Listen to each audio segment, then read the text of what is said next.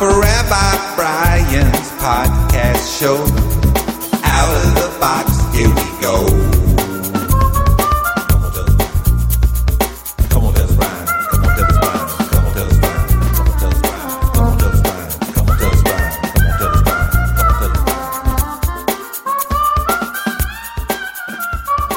Brian. Hey, I'm Rabbi Brian. Glad you're listening.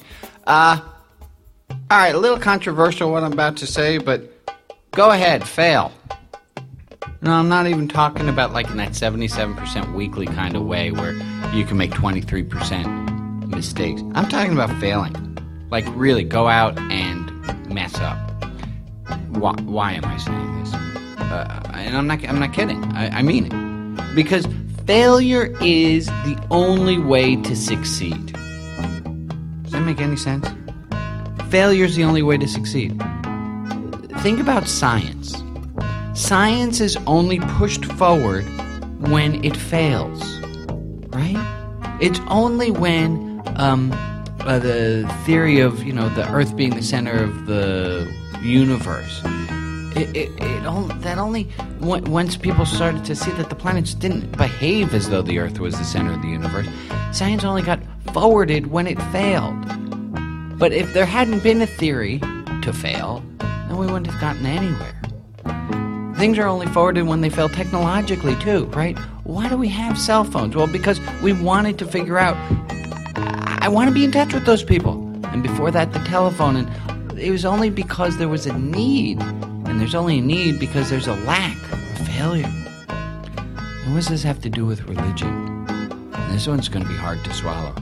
But people's God beliefs are only forwarded through crises. Think about your own life for a moment. The chan- chances are you, you felt the closest to God. One of the times you felt closest to God was around the time of a crisis. Crises enable people to grow.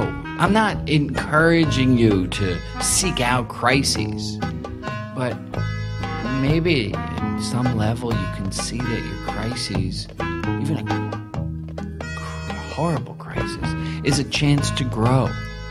And if we can repeat this to ourselves and really understand it well enough that a crisis is a chance to grow, maybe it will take the sting out a little bit. So it wouldn't just be suffering for no reason, but we can see it as a growth opportunity. Spiritual religious advice this week accept failure, maybe even embrace it. With love, I'm Rabbi Brian. I got about five extra seconds here today. Enjoy them.